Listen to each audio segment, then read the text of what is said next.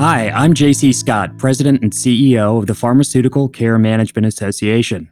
We're a Washington, D.C. based trade association representing pharmacy benefit managers, also known as PBMs. I'm excited to tell you about a new podcast that I'm hosting called The Pharmacy Benefit, where we'll be talking about the latest trends, public policy developments, and political challenges impacting drug pricing in your healthcare. You may not be familiar with PBMs, or perhaps what you do know has left you with questions. We're here to provide the answers and talk about the innovative work being done by PBMs to improve patient care and lower costs.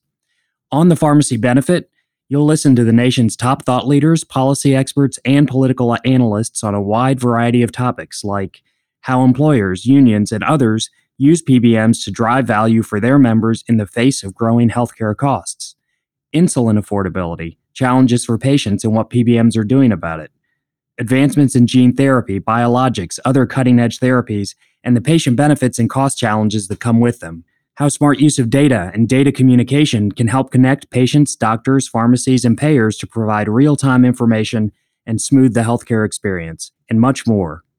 The Pharmacy Benefit Podcast will also analyze the latest news from inside the industry and give you what we hope will be a well thought, educated perspective on where things currently stand and where we think they're headed.